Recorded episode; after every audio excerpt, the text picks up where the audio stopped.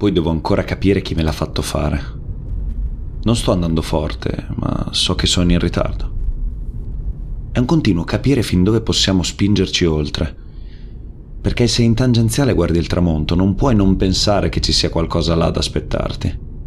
Qualcosa là nel rosso del sole che spunta prima dell'aeroporto. Qualcosa che ti aspetta domani o magari stasera. Non è una speranza, più che altro è la voglia di trovare finalmente un senso a tutto.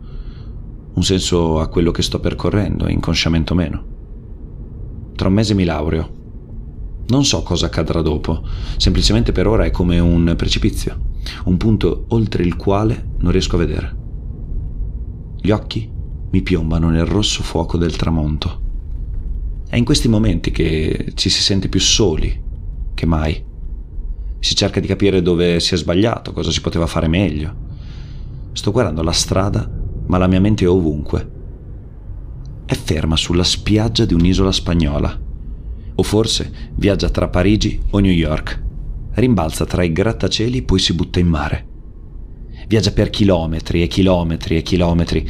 Si ferma, ma non è più nell'acqua. Sono nel cielo ora, mentre sono su un aereo diretto a Sharm el Sheikh.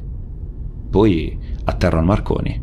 Eccolo, è, è lì ma ho subito voglia di ripartire. La curva dopo l'uscita 4 diventa un tornante prima di Passo Pordoi, poi giù in discesa fino a valle.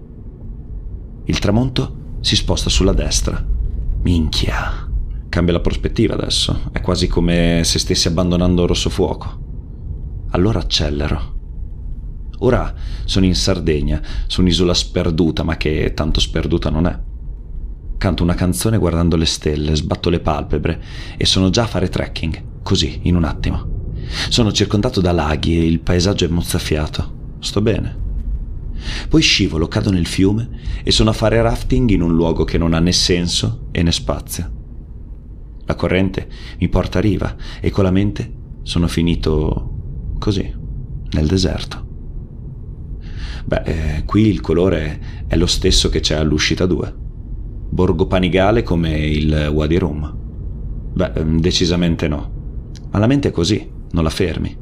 Ogni stimolo è un ricordo e ogni ricordo è una storia, qualcosa da raccontare a un amico, magari anche più di una volta, oppure a qualcuno che hai appena conosciuto al bar. Perché non ha senso cercare di capire tutto questo. La nostra mente viaggia molto di più del nostro corpo fisico. Non ci abbandona mai. E allora io uscendo alla 1 di Ramazione Casalecchio, so di non essere qui. Sono in realtà sul promontorio di una scogliera, guardo l'orizzonte e vedo finalmente il sole che si staglia davanti a me.